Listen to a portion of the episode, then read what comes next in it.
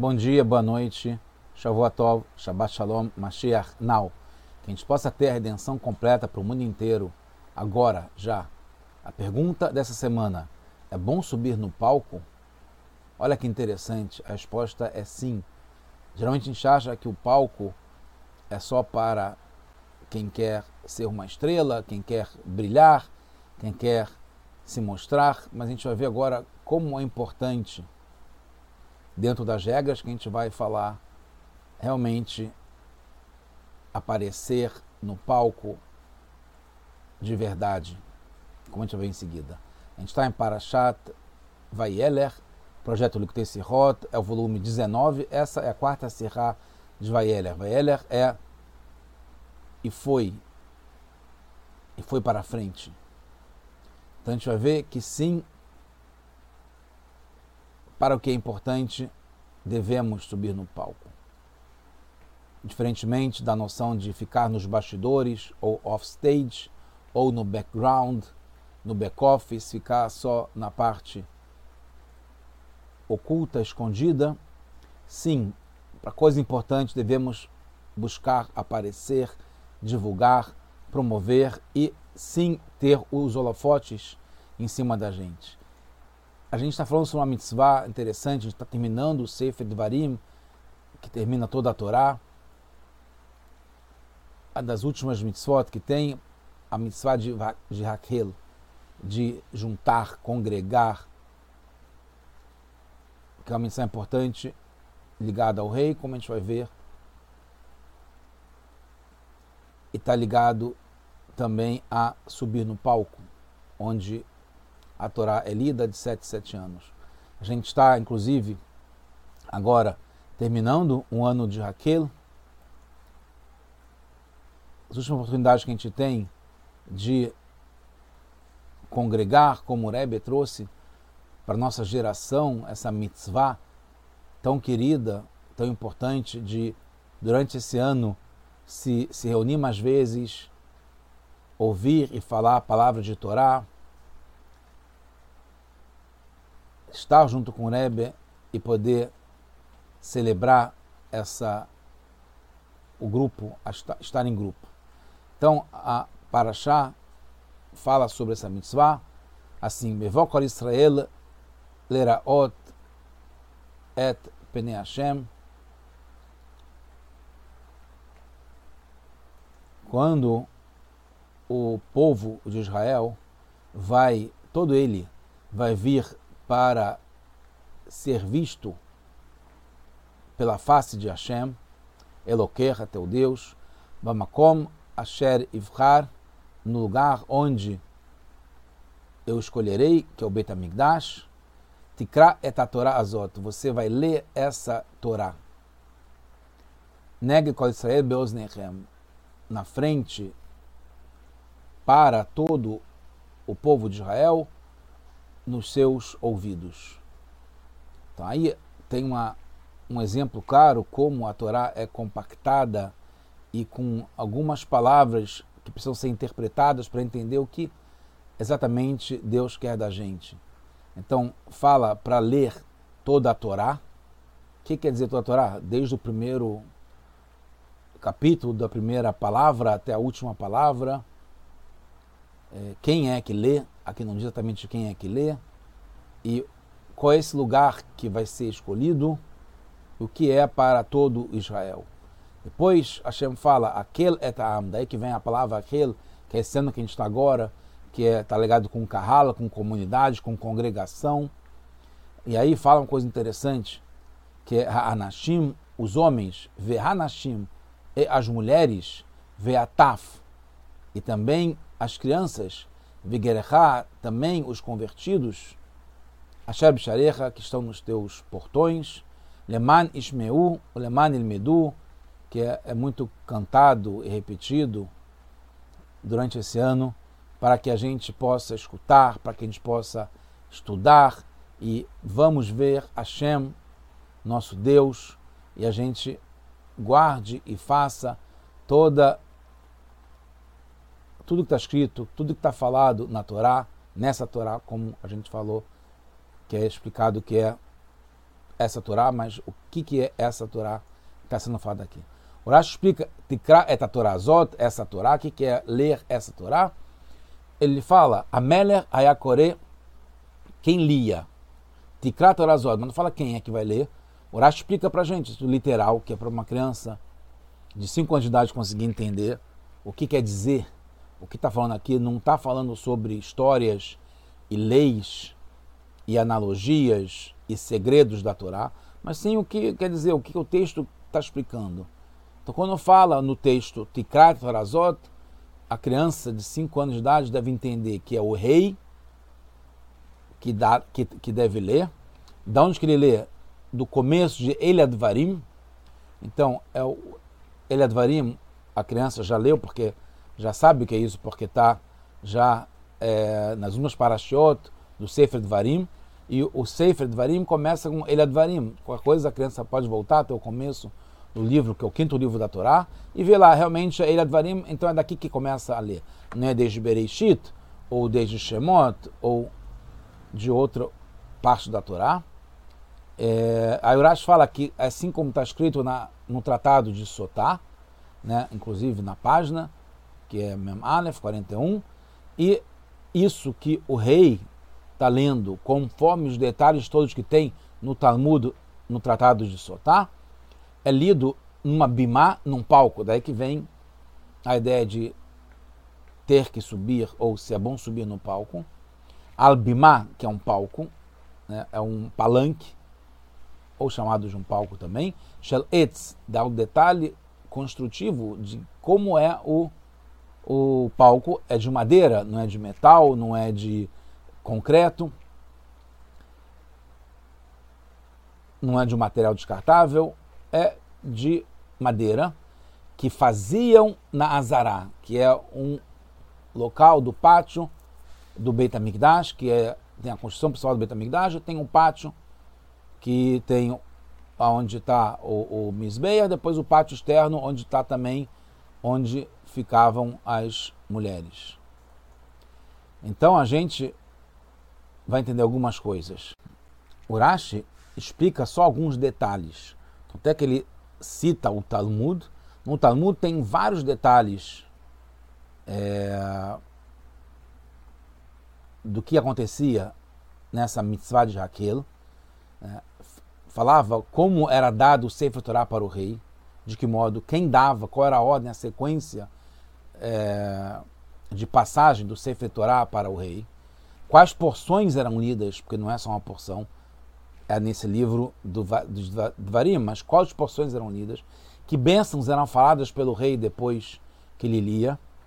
Então, suscita algumas perguntas. Primeiro, por que Urashi traz essas leis, que não é uma explicação no sentido literal da, da Paraxá, do que está sendo falado, quando é Urashi, é o Peshutosh Mikra, é a parte simples, literal, que explica o que está escrito na Torá, que é o Mikra, sem as alegorias, sem as histórias, as interpretações, analogias, etc., ligados ao texto, nem a parte do segredo da Torá, da Kabbalah e a parte mística. Segundo, por que falar que era o rei que lia? Por que explicar isso? Porque já está falando, Moshe falava antes para quem ele estava dirigindo essa mitzvah. Por que falar que é o livro Devarim entre toda a Torá? Por que falar que é num palco, como a gente falou na Bimá, no palanque, e que é Nazará nessa parte especial do Betamigdash? A gente pode pensar e explicar que Urashi precisaria explicar isso para a criança, entender e todos nós também, porque é uma mitzvah que ela pode ser realizada só quando tem o Betamigdash de pé, porque é feita no Betamigdash. Então, que geralmente, né, como a gente está na maior parte do tempo, nossa geração e outras que passaram, não está com o Betamigdash, então a gente não sabe todos os detalhes. Precisa explicar por causa disso. E além disso, mesmo que fosse na época do Betamigdash, é de 7, 7 anos, então não era tão comum assim a gente vivenciar essa mitzvah, então por isso que Urashi vai explicar alguns detalhes que não é tão comum para a gente. Mas, por outro lado, não, tá, não fica de pé, não para de pé essa explicação. Por que, que Urashi precisaria desses detalhes específicos, porque é uma mitzvah simples em comparação com as outras, mesmo realizadas no Betamigdash, como os korbanot. Muitos detalhes dos korbanot, é, qual é o tipo, quem fazia, quem trazia, quando era feito, e detalhes, detalhes, detalhes. Então não precisaria ter uma explicação tão extensa assim dessa mitzvah, que é uma mitzvah simples de congregar as pessoas. E além do, além do que, Urashi podia só indicar que tem os detalhes no Talmud. Se é importante ter os detalhes, mesmo que é simples em comparação com outras mitzvot. Só falava, então tá no tratado de Sotá, quem quiser vai lá e procura, porque não é ligada à parte literal da Torá que tem que, para entender o texto, entender esses detalhes das leis, como funcionava, que era o rei, que era na Azará, que era no palco, etc. Outra coisa, Urashi fala e cita o Talmud no meio da explicação dele. Né? Enquanto que deveria ter botado no começo ou no final, falando que tudo aquilo que ele falou está ligado com o que está no Talmud. Parece que, sendo no meio, está só restrito a parte inicial do que ele falou e o que ele fala depois não tem a ver com o que está no Talmud. Mais profundo ainda, e explicando, é, porque tem que explicar que é o rei, porque o Moshe fala antes desse trecho para muitas pessoas, enquanto que aqui é específico no singular. Então, para uma pessoa só. Então, qual dessas muitas pessoas para quem Moshe falou é dirigida a essa mitzvah? Depois, Moshe fala para Yoshua. Então, poderia se pensar que essa pessoa a qual é importante essa mitzvah, que o Moshe está falando agora, é só para Yoshua. Então, não. O Urash tem que explicar que, no fundo, essa mitzvah é para o rei. Então, vamos ver qual a importância disso aí mais adiante. A outra coisa, poderia se pensar, como está falando antes sobre a Torá Azot, que essa Torá que Moshe está falando é a Torá inteira. Como aqui a gente vai ver, é importante que seja só o Sefer Varim. então tem que explicar que é o Sefer Varim e não é a Torá inteira, como poderia se entender adiante. Então não é para todo mundo, não é só para Yoshua e não é toda a Torá. É para o rei e é nesse livro Devarim e vamos entender por quê. E a aplicação prática para os nossos dias e com a relação com aparecermos, subimos no palco para coisas importantes. Então, no fundo, o que a Torá está querendo explicar, e Urashi em particular, é que Moshe está se despedindo do povo. Moshe vai se ocultar. E ele tem que passar o bastão. Não só para Yoshua, como para a geração inteira que vai entrar em Israel e todas as gerações até a nossa agora. Moshe está falando para a gente, para cada um e uma de nós. Para você, para você, para você, para mim, para todos nós. O que devemos fazer quando ele se ocultar, quando ele estiver ausente, como depois do dia de Gimel Tammuz. Então não é só para Yoshua, e não é só para quando entrar em Eretz Israel.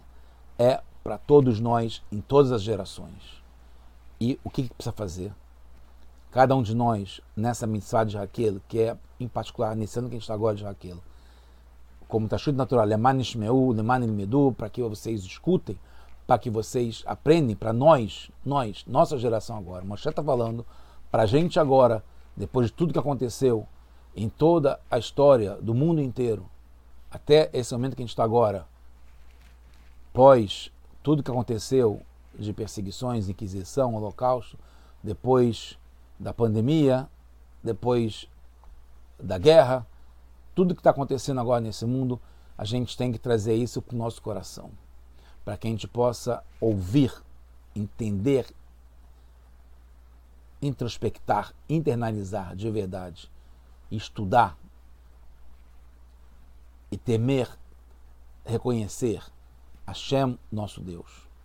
E aí fazer tudo que Hashem pede da gente. Então, isso é o rei que tem que despertar na gente, porque tem um respeito especial para o rei aqui nesse mundo, que a gente associa com o rei dos reis dos reis, que é Hashem. E o livro de Varim, Arash explica porque Dvarim é um livro que o Moshe está se despedindo do povo como a gente está falando agora, e está falando um monte de palavras fortes, de é,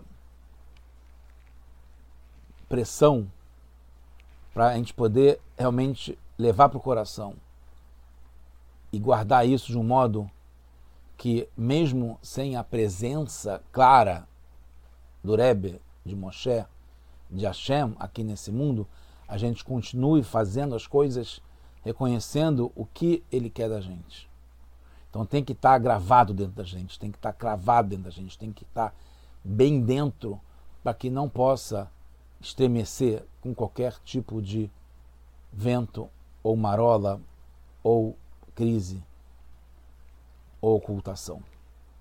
Então, em Dvarim, Moshe fala palavras que ele teve coragem de falar agora, porque é agora ou nunca, now or never, como se diz. Então ele fala isso, então por isso que essa, o livro que o rei lê para a congregação, para despertar o povo, está ligado com o livro de Varim, porque se associa com a ideia de falar palavras fortes que entrem na gente, que a gente fique firme com isso. E como é para todos, por isso tem que explicar. A gente explicou por que, que é o rei que tem que falar. Por que, que tem que explicar que é o livro de Varim, onde tem. E não o Mishneh Torah, o livro de Varim, porque é de Varim como começa as é, palavras fortes do Moshe Rabbeinu para a gente. E por que tem que explicar que é num lugar alto? Porque é para todos. Pode falar a criança, perguntar. Como é que vai falar para homens, mulheres e crianças? Todo mundo junto? Como é que vai conseguir? É num lugar alto. É esse palco. Quem te explicar, entender que tem mais uma outra conotação. Como está falando que aonde a gente vê e é visto por Hashem, nosso Deus. Então poderia assim pensar que é no Beit HaMikdash, no Kodesh HaKodashim, ou no Kodesh, no Eichal, mas não, porque que é onde a gente vê Hashem. Mas como é para construir um palco, o palco poderia ser um milagre que a gente faz um palco dentro do Beit HaMikdash, mas não. É fora, dentro do pátio do terreno geral do Beit HaMikdash, mas é fora da parte que os Koanim podiam entrar, ou os Levim em algumas partes. É na Azará que era liberado para todo mundo. E é um palco que era só para uma vez, que era temporário.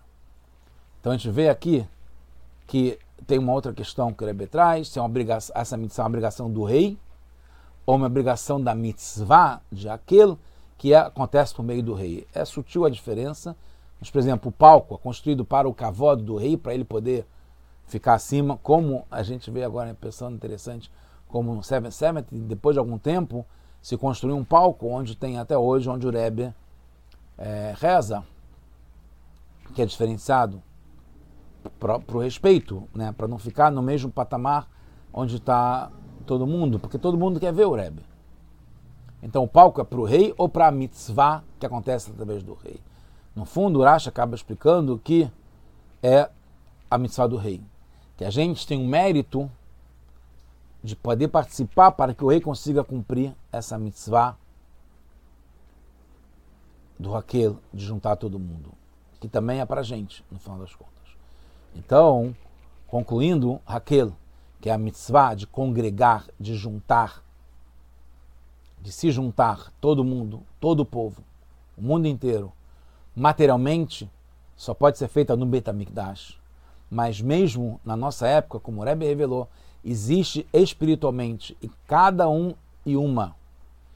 E isso a gente pode também entender dentro de nós mesmos, não só espiritualmente, que a gente ao congregar na cidade a gente está, no Rio, ou em Buenos Aires, ou em Sydney, na Austrália, ou em Jerusalém, ou em Nova York, qualquer lugar do mundo, a gente está se juntando tem como a gente juntar dentro de nós mesmos. A gente tem várias forças da alma, inclusive o pensamento, a fala e a ação, juntar todas as formas, essas forças, dentro da gente, no nosso templo particular que tem dentro da gente. Então, a gente chamar o rei que vai cumprir essa mitzvah, que é Hashem, e ele vai despertar dentro de cada um de nós nossa entrega e dedicação, porque a gente reconhece na força do rei, no que, o rei representa, um rei de carne e osso, o que é ele, né, o respeito que a gente tem que ter a ele, a devoção que a gente tem a ele, o amor que a gente tem para ele, né, a admiração que a gente tem, e a gente reflete isso tudo em relação ao Rei dos Reis dos Reis, que é Hashem, e ele faz com que a gente consiga ter essa entrega, a dedicação total para ele, e é o que a gente quer. A gente percebe, e aí respondendo a pergunta sobre subir no palco, que a gente tem uma elevação, que é o palco, que é o palanque que está acima, através da subjugação. Através da dedicação, da entrega que a gente tem, a gente não tem porque, que nem a Michal, a, a rainha, criticou o rei David, que estava dançando que nem um doido, na, na, quando ele trouxe de volta o Arona Brit, o, a arca sagrada para Jerusalém essa subjugação é muito elevada. A gente é, se entregar, se anular para Hashem, para o rei, como a gente está agora, nessa época de Elul, que o rei está no campo, a gente se entregar e se preparar para o que a gente é, se entrega completamente para ele, se subjuga e aceita tudo o que ele quiser da gente. E depois no Yom Kippur também, e levando isso para o ano inteiro a gente se entregar para a dedicação, a gente se eleva através disso. Ao ouvir o rei, que é Hashem, a gente, essas palavras que a gente ouve do rei, que são palavras fortes, mas que nos mantêm firme, firmes, é absorvido tudo isso dentro da gente influencia todas as forças da alma por todo o ano. Isso continua para o ano inteiro. E aí, por ser muito forte, por a gente estar numa posição de destaque, de elevação, de um nível superior, de entrega total, ligado com Hashem, que é o Rei dos Reis dos Reis, a gente precisa de travas de segurança, isso é uma coisa interessante. Então, tem que ter o palco, que é um lugar alto, tem que ter orgulho, tem que ter vontade, tem que ter força, determinação perseverança. Mas o palco tem que ser de madeira, porque é temporário, porque não é para sempre. É uma missão que a gente tem, mas que tem que estar junto com a humildade de que a gente faz porque precisa. E a madeira nos dá essa noção, que é uma coisa temporária. E a outra coisa que tem que ser na azará. São, você vê como é que tem essas explicações todas embutidas na explicação do, do Rashi. Para mesmo uma criança de 5 anos já entender que ela tem que ter esse orgulho de fazer a coisa certa, de verdade, mas que ao subir no palco, para poder que todo mundo ouça, todo mundo veja e interne, internalize né, as palavras do rei, que é a gente se entregar totalmente para Hashem, tem que ser num palco mais de madeira, porque demonstra, demonstra a nossa, a nossa humildade é, que é temporário, que a gente está fazendo só porque Hashem quer que seja desse modo. Não porque a gente se sente e se acha acima.